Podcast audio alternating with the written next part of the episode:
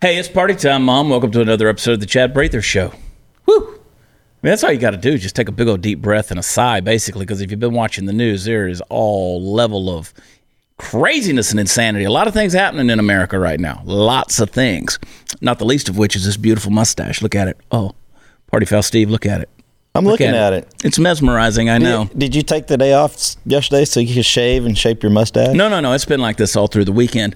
Um, yeah, I uh, I don't know what the heck I'm doing, but anyway, it's uh, I, I uh, we weren't on yesterday. I was a little under the weather. Still not 100. percent It's not COVID, so don't worry about it. A little bit iffy in the stomach area. Anyway, Candace, the queen of the Ethiopians, and the puppet master Mark at the helm, driving this mothership, which is Studio 22.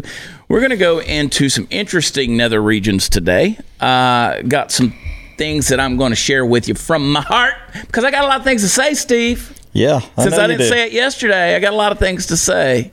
And I know that everyone is waiting with bated breath to get the opinion of a guy with a bad Magnum PI mustache.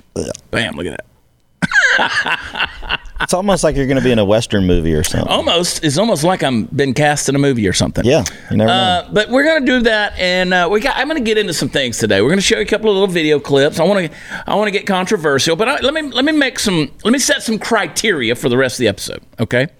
Let me just set some criteria where we're gonna go. Remember, I've always told you that the issue is never the issue. Okay, so whatever somebody's saying to you when they're making an argument, or whenever you're watching a news thing or whatever, the issue is never the issue. There is something that they're trying to get taken care of, but it's not the words coming out of their mouth.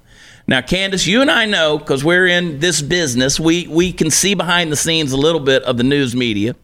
We know that we're trying to put things out there that sell, right? Exactly. Correct. Okay.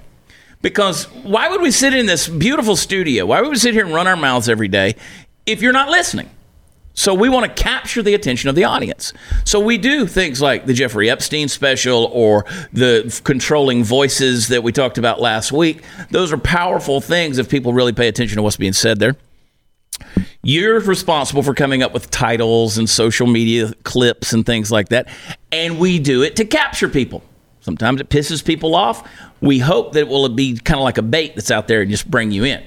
But the issue is never the issue. What we're advertising, something we, we do it that way to get you in here because we have something deeper we really want to take you into. Uh, so remember that when you're watching the news. Remember that when you're talking to. Remember that when you're having an argument with your husband, okay, ladies, or your wife. The issue is never the issue. The second thing we want to get into today, uh, I want I want this premise to stay in your mind, is that history belongs to everybody. History belongs to everybody. Uh, there's not white history. There's not black history. There's not European history. There's not American history. Yes, we can chop those things up and focus on things that happen in those geographies or to those people groups. But history belongs to everybody. European history affects me as an American in the 21st century. Black history affects me as a white man in the 21st century. This history belongs to everybody.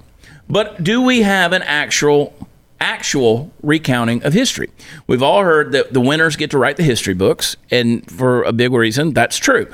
Um, so it's always told from a certain perspective. These days, history is being revised and it is being retold in a way that I don't think we're grasping the full picture. And I want you to remember that because as we get into the episode, I'm gonna we're gonna talk a little bit about some history.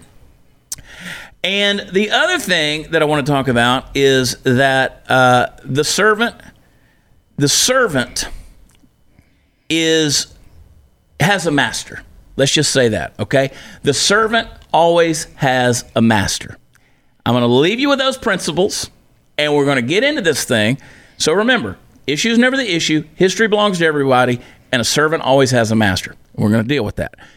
And it's going. I'm going to draw a big old bow, wrap a big old bow on it, Steve. There you go. and we'll give it to you like a gift today on the Chad Prather Show. We're going to have fun with this. Uh, hey, you know, working from home is driving up the worst type of cyber crime. It's getting bad. It's called home title theft.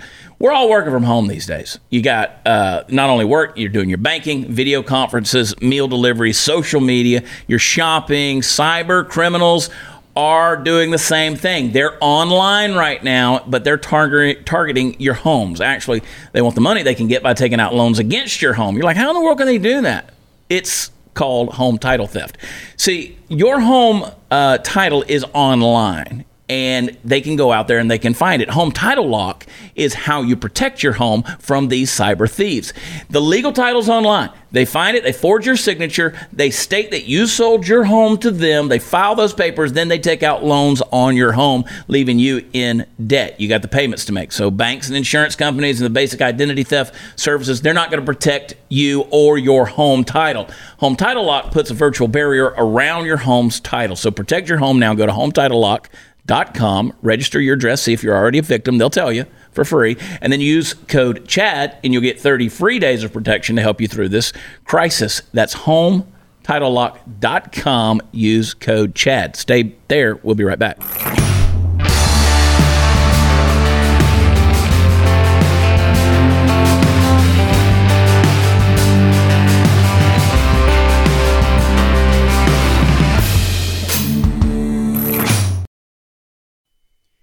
All right.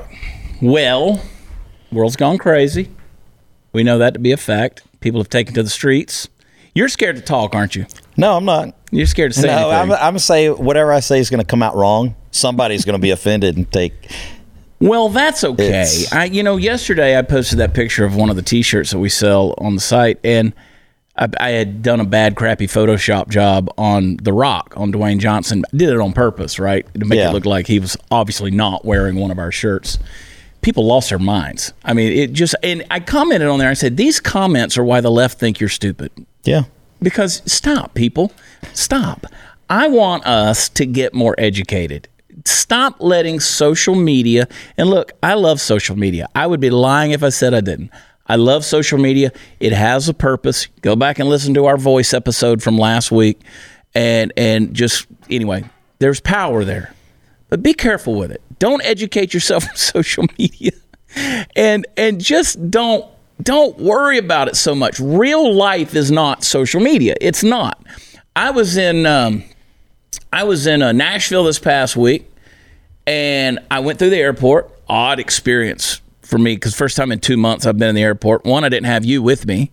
That was weird I missed it too. and it was just an it was a weird thing uh, going through there, but it was life as normal as far as interacting with people.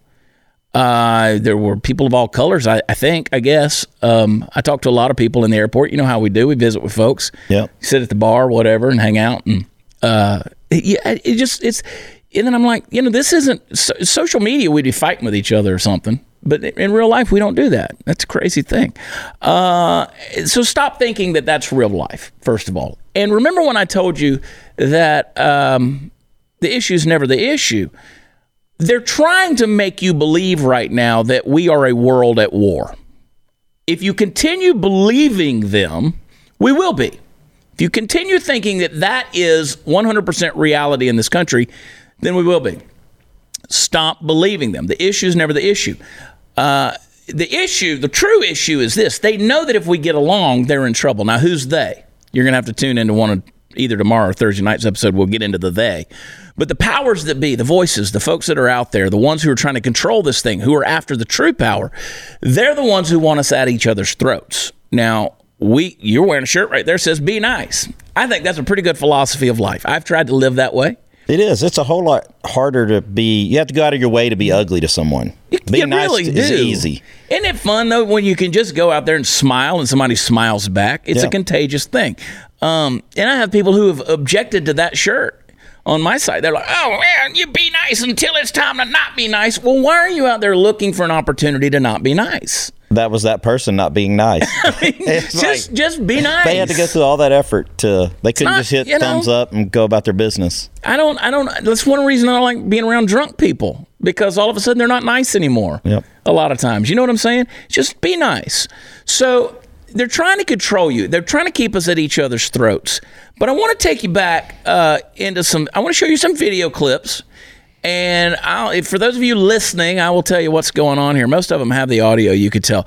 But I want to, I want to, I want to take you through a series here and show you where we are. The first clip, and I want you to go in that exact order that we've got them in, Candace. I want you to show this is from uh, 2015. This was during the Baltimore riots, which I'm sure you remember well. This is the voice of then President Barack Obama. When individuals get crowbars and start prying open doors to loot, uh, they're not protesting. They're not making a statement. They're stealing. They're destroying and undermining uh, businesses and opportunities in their own communities uh, that rob jobs and opportunity from uh, people in that area. That is not a statement. It's people, a handful of people taking advantage of a situation for their own purposes, and uh, they need to be treated as criminals. A handful of protesters, uh, a handful of uh, criminals uh, and thugs who uh, who tore up the place. Okay, that's Barack Obama, right? The great Messiah. He just called them thugs. Now, if Donald Trump had called them thugs, when Donald Trump says anything of that nature, people lose their friggin' minds, all right? Uh, and Obama caught a little bit of grief for that, just a little bit. It was mentioned in some news stories, and then you know, blah blah blah. I've seen several clips of that speech where I actually had to go look for it to find one where he says thugs because most of them cut it before it gets to that Yeah. point, right? Because again, you can't let Obama do anything wrong. And I love it when Obama. I kind of miss that old. You know, Obama would take that elbow and lean on the podium there. That's when he was getting cool. That's when I'm just talking to you now. I'm just telling you what you need to hear from me. I'm not I'm not the president anymore. I'm your buddy. Well, in that moment, he called them criminals and thugs, and he says the rioting doesn't accomplish anything. All right. Now, I understand there's folks out there with voices. They want them to be heard. Man, there's so many things I want to go into right now, Candace, but I'm saving it for uh, later this week. Uh, I'm with you on that. I'll stand with you. I will go arm in arm. I'll march with you. I will walk with you. I will I will stand against injustice with you. I don't care the color of your skin, socioeconomic background. I don't care. I will protest with you because I do not want anybody on this planet, no one in this country to experience injustice. We're the greatest country that's ever existed under the greatest constitution that's ever been written. There's no reason anybody should experience injustice. We've got a history of it. It is a sad, sad scar on the history of this nation, and I'll stand with. But when it comes to rioting and looting and all of this stuff, that's no longer protesting. It's no longer protesting, and that's an issue, and even Obama said it. Play the next clip. Now, here's a group of white people. He's got a bullhorn basically announcing what they're doing, and what they're doing is washing a black man and a black woman's feet as they're sitting on the park bench. Cops are coming in, they're kneeling down.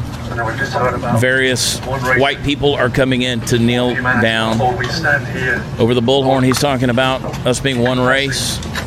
repenting, Lord, for our We're repenting, Lord, repenting for our pride, repenting for pride, thinking that we are better, that we are above. thinking we're better than anyone else.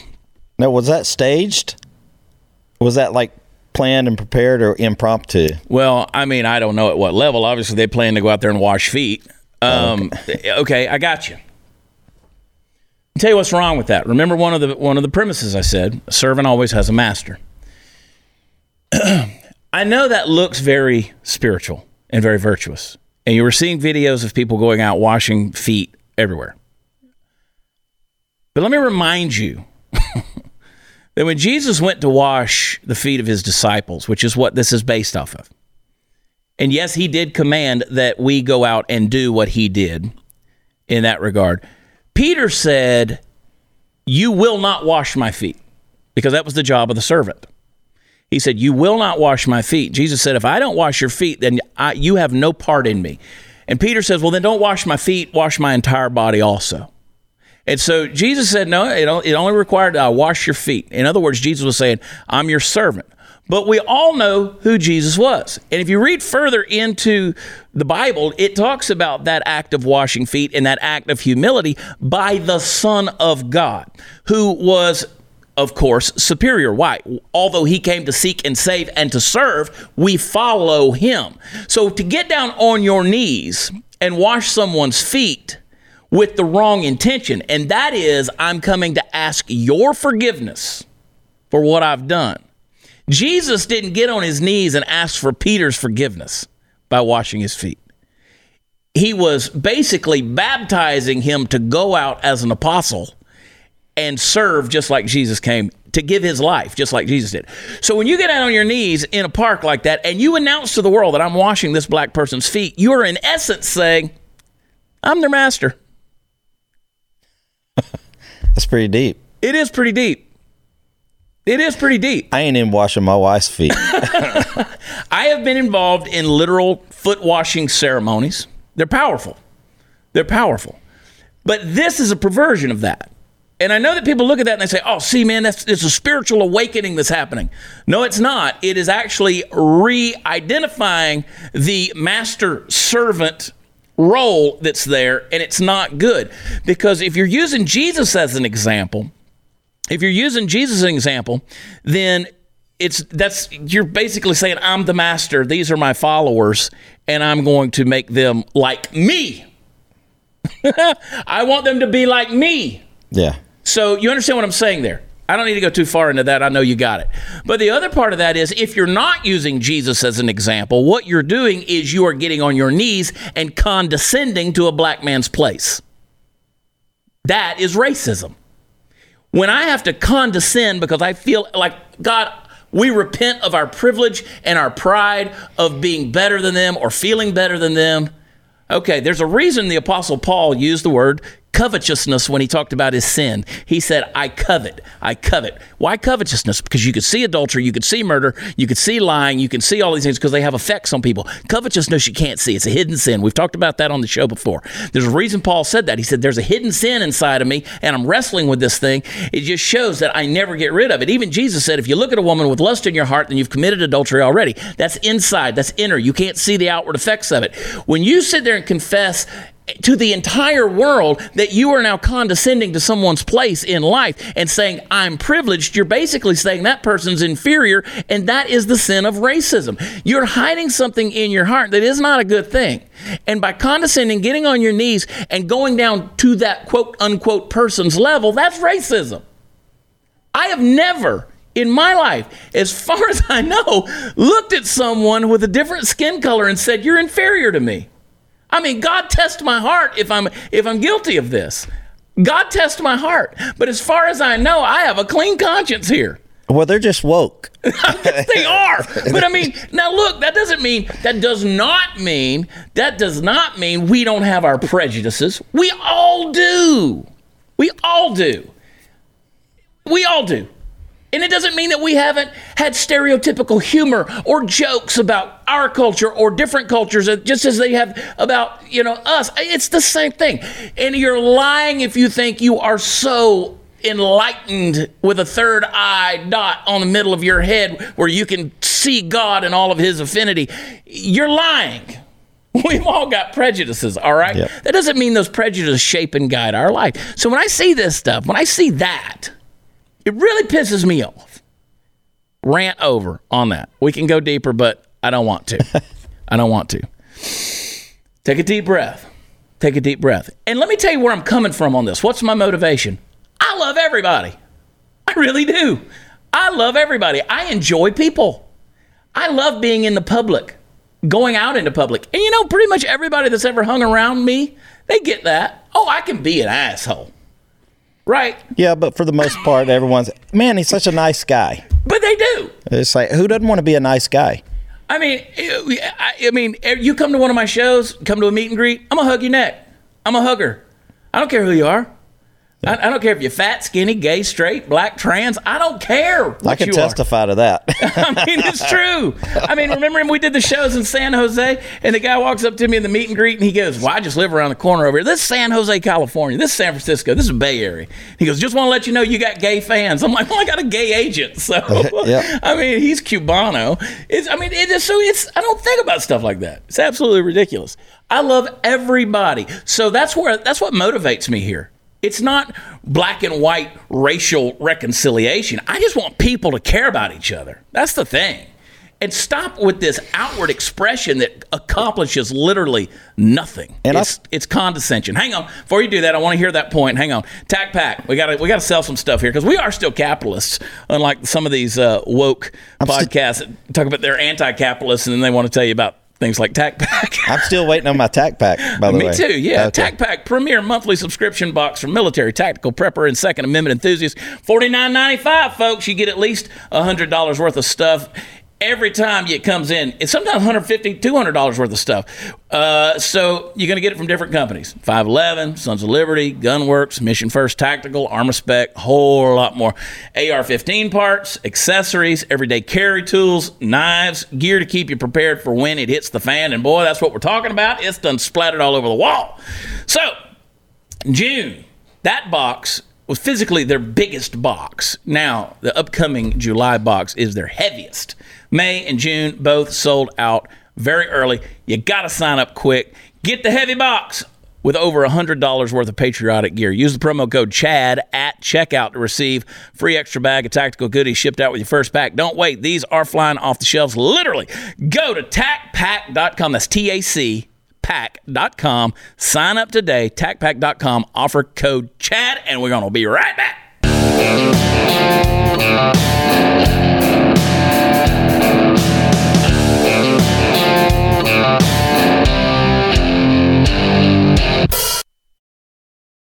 Okay, here we go.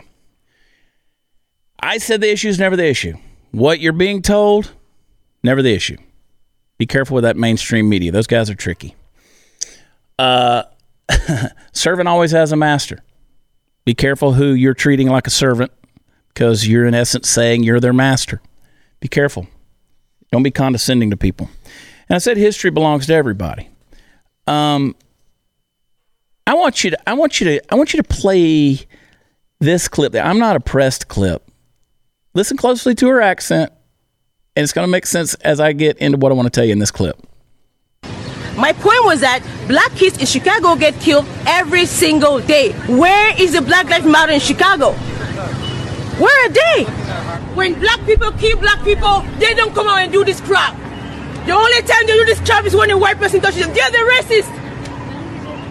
They are the racist. Because white white cops, it's wrong for a white cop to kill a black person, that's for sure. But if it matters, it should matter at all times. So what are you fighting for? What are you fighting for? You're not here to fight injustice. You're here to better cause drama. will be stop violence. It's not about blacks. In a unicorn world. That's not a unicorn world. period. Okay, since you're so You guys are so blacks are oppressed. I am black. I'm not oppressed. That's I am you. free. That's good for you. That's an individual person. What about a systemic issue? Wh- Where? I am black. I've always wanted to be. I have a gra- like I do what I want. You have the skills. This is a country where you have the skills. You want to do what you want. You do it. Imagine being so woke as a white woman that you could tell an African black woman about her oppression. Amazing, amazing. I want to get I want to get into that more in a minute. Go ahead and play that next clip, Candace. This is these are protesters addressing a police officer. Listen closely.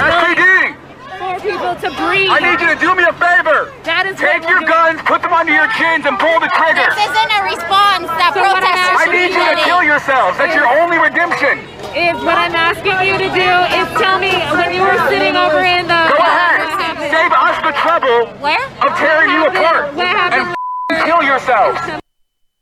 Okay, so you go from from the lady of African descent to that. She's speaking with reason, saying, "I'm black. I'm not oppressed." To these guys who are now saying, "Hey, we want cops to put the gun under their chin and pull the trigger and kill themselves. Save us the trouble."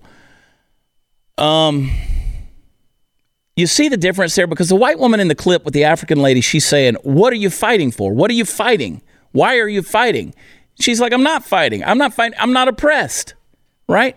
And then you have the exact opposite on the part of these so-called protesters, which, by the way, that was not an African voice or even a black voice. I'll just go out on a limb and say Yeah. that was a white man saying that. Okay, why is a white man telling the police to kill themselves? You got to watch tomorrow's episode to get into it. But we will get into it either tomorrow or Thursday. I want to skip the Bill Barr clip. I want you to just show this picture right here of uh, Nancy Pelosi. Every this one's etched in everybody's Aunt Nancy Uncle Chuck. This is like, guess who's coming to dinner?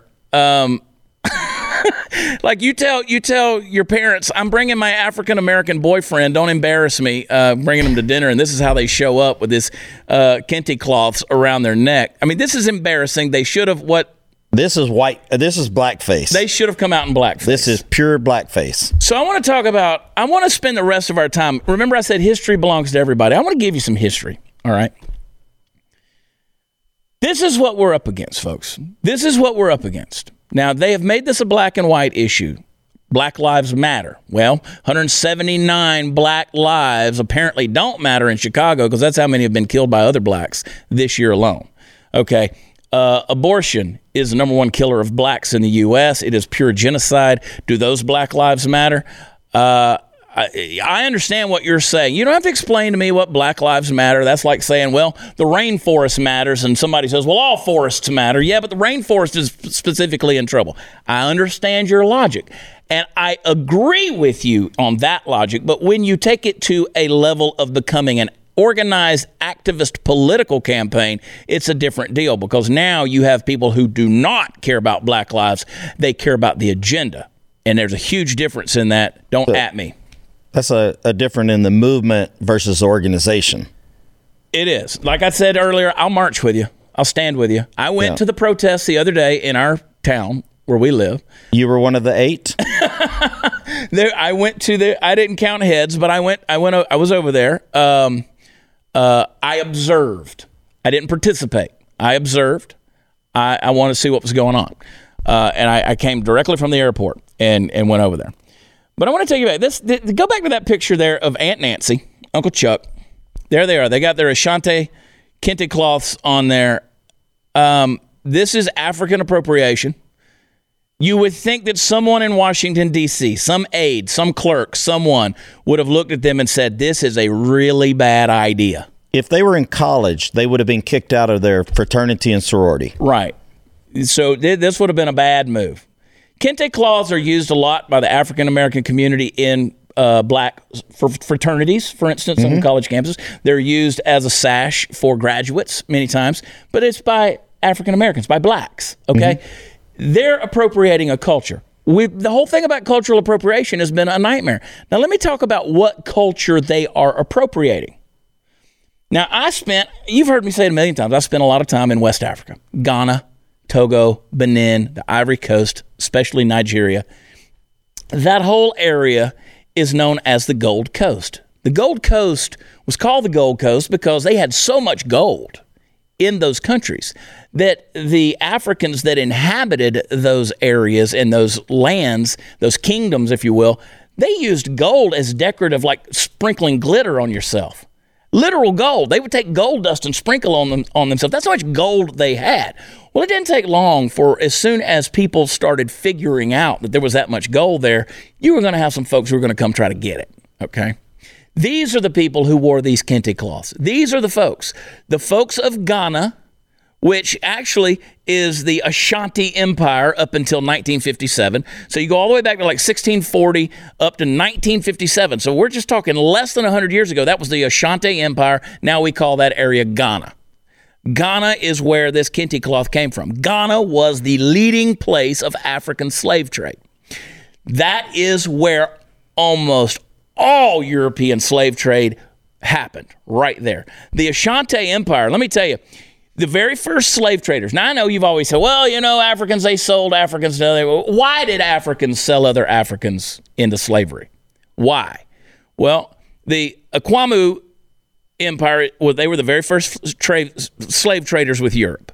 All right. It was prisoners of war, able bodied men they'd kidnapped, and if you offended the chief, they'd sell you off. All right. Now, who were the first, let's say, white people who came? It was mid 15th century, 1444.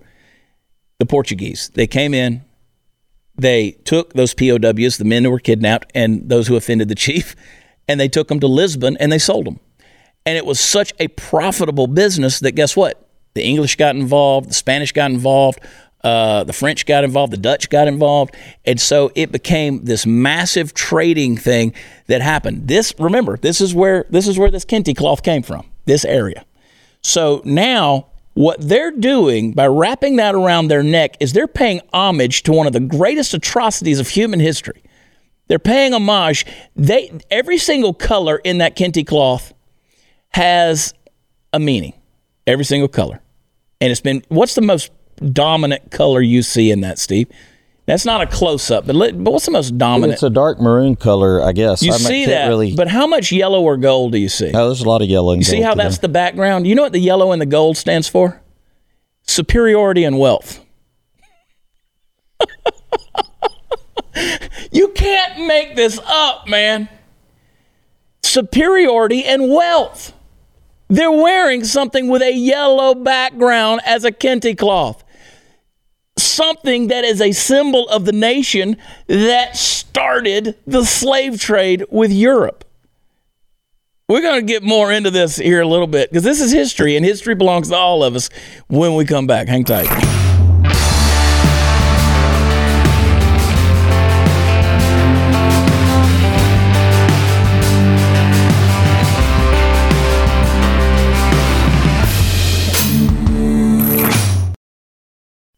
Okay, we'll get back to the history lesson in a second, but uh, everybody's seen the clip of Nancy Pelosi, 80 years old. I mean, whoever's idea it was for them to kneel down for eight minutes and 46 seconds there in the halls of the Capitol and do that moment of silence for. I mean, these are some folks. Jerry Nadler couldn't get down. He couldn't go down. Jerry. Sorry, Gerald, but yeah, I mean, for obvious reasons. But I want you to watch this clip. You've all seen it. I want to. I want to show you something specific. I'm not just making fun of Aunt Nancy here, although that's easy to do. But watch the clip of her trying to get up after eight minutes forty six seconds. Okay, she's reaching out. She's laughing because this is a. She knows this is a photo op. Have on high heels. Bad time to have on high heels. Then she turns around. She's obviously not comfortable in her face. You can see the pain and the anguish.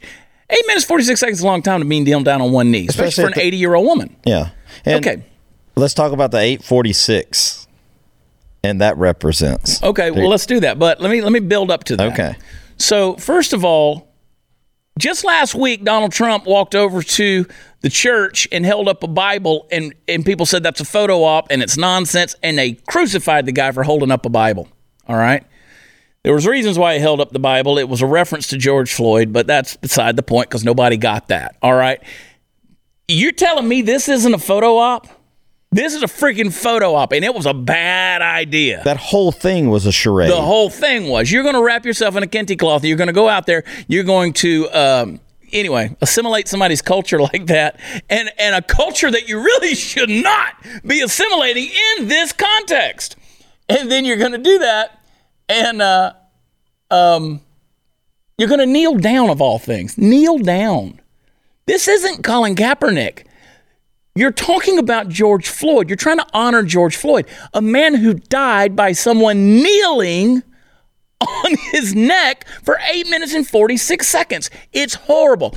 I hate the fact that I've had to watch this video over and over again. It saddens me. It breaks my heart. And no, I don't think of George Floyd as a martyr. I don't think of George Floyd as a hero. George Floyd uh, did a lot of things wrong in his life. He shouldn't have been doing what he was doing when that happened. But still, what happened to him is tragic. He didn't do anything that should have caused him to lose his life like that. Um, and yeah, I do think the cop probably needs to hang by his toenails.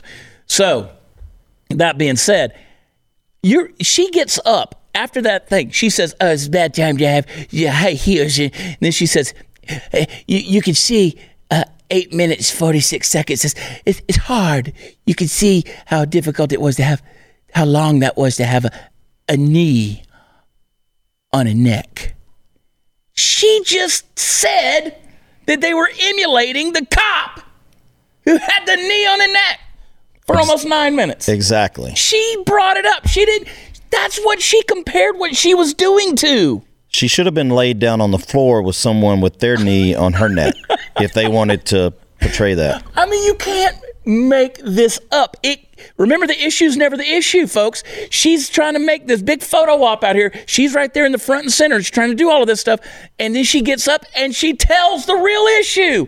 It's a long time she began with the knee on someone's neck. Holy shit, lady! I mean, my God, what is wrong with you? What is wrong with you? I, Anyway, I, I don't care what color you are, what party you're affiliated with. You can see right through that.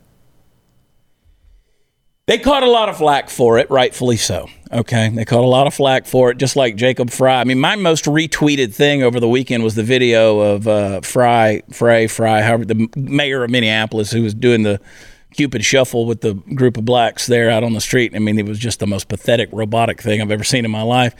Virtue signaling. I mean, more, more, blah blah blah. And then, you know, a few minutes after that, they told him to hit the road, Jack, because he said he wasn't into defunding the police. Uh, and he's wearing his little pedal pushers capri pants all rolled up with his looks like he's wearing shape up shoes. Thanks, Joe Montana. My shape ups. Um, so where am I going with all this? What's the whole point? In simplistic terms, uh, there's a lot of history that's there.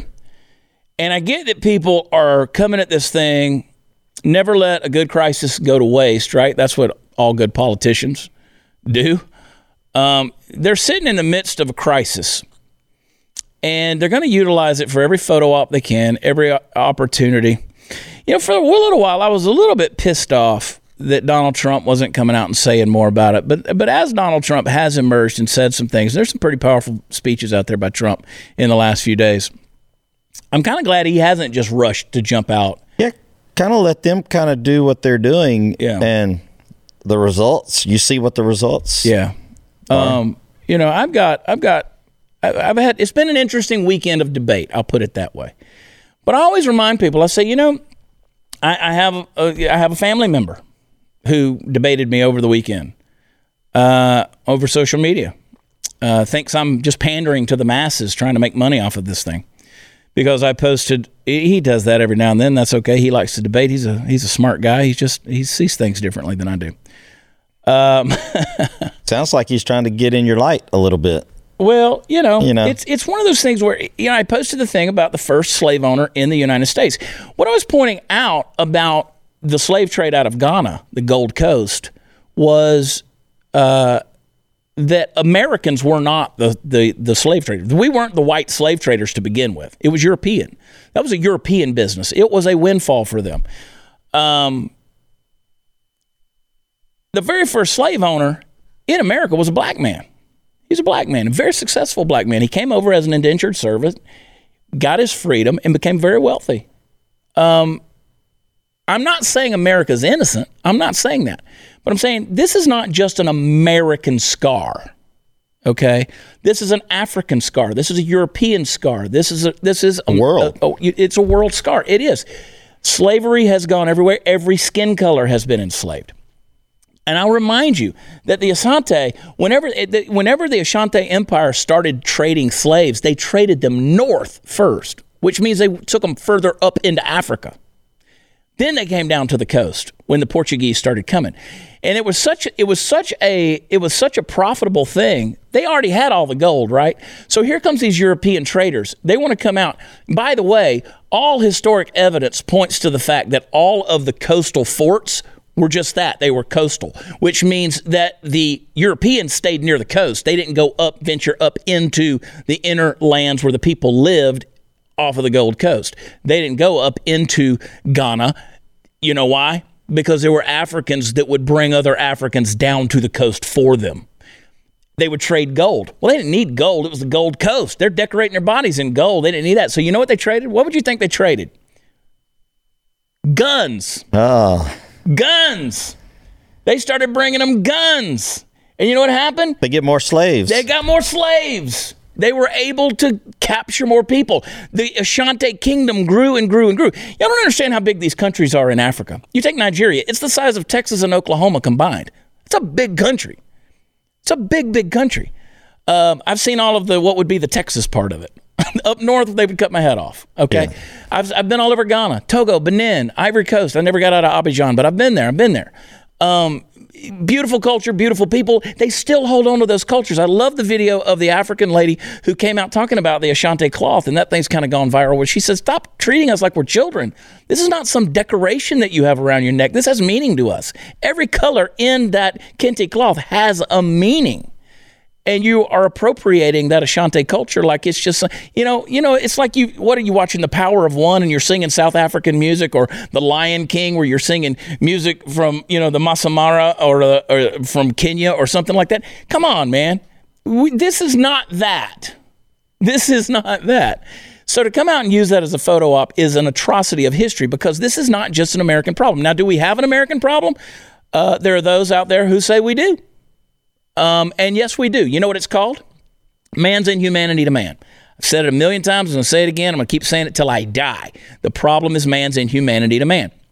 Why do you think that George Soros' funded Antifa is infiltrating these Black Lives Matter protests, and you actually have black protesters who are getting pissed off at white people for defacing public property because they're the ones who get the blame. But George Soros knows that he can fund these Antifa rioters, and they're professional rioters. He sends them to cities all over. Then you got pallets of bricks on the corner. So much I could get into right there. But let me tell you, ultimately, this is about trying to create chaos so that certain people can keep control or get more of it. Know your history, folks. This isn't a black and white issue. You know, I told I told the guy that I was debating with this weekend. I said, "Why do we not hear from the Asian community? Why is the Asian community not protesting? They, I mean, they will protest. We saw it in Hong Kong, almost a million of them in the streets. Well, because Asians make more money per capita than any other demographic in this country. Why? Why? Because of their culture. Because of their culture. Ultimately, I go back to the prejudicial thing. We see different cultures and we're prejudiced. Is there problems that need to be fixed? Absolutely. But as long as there are human beings, there will be problems that need to be fixed. Why? Because this isn't something that gets fixed by getting on your knees with an Ashanti cloth or a kente cloth around your neck. This is not something that gets on your gets fixed by getting on your knees and washing somebody of a different color's feet. It's not that problem. It's a heart issue. You can't see it. You can't see racism. You see the result of racism. Okay? You see the result of it. You see the fruit of it. That's what we got to deal with. But ultimately, it's not the results we're fighting, it's the heart we're fighting.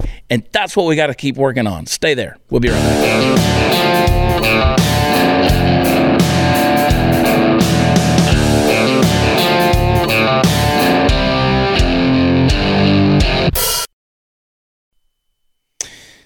Yeah, they estimate by the time uh, by the time that was all done, said and done, as far as the trading goes, they had traded over 180,000 guns along the Gold Coast. That's a lot. That's a lot of weaponry, man. Uh, we should all be ashamed. We, I mean, I, I say that as a culture.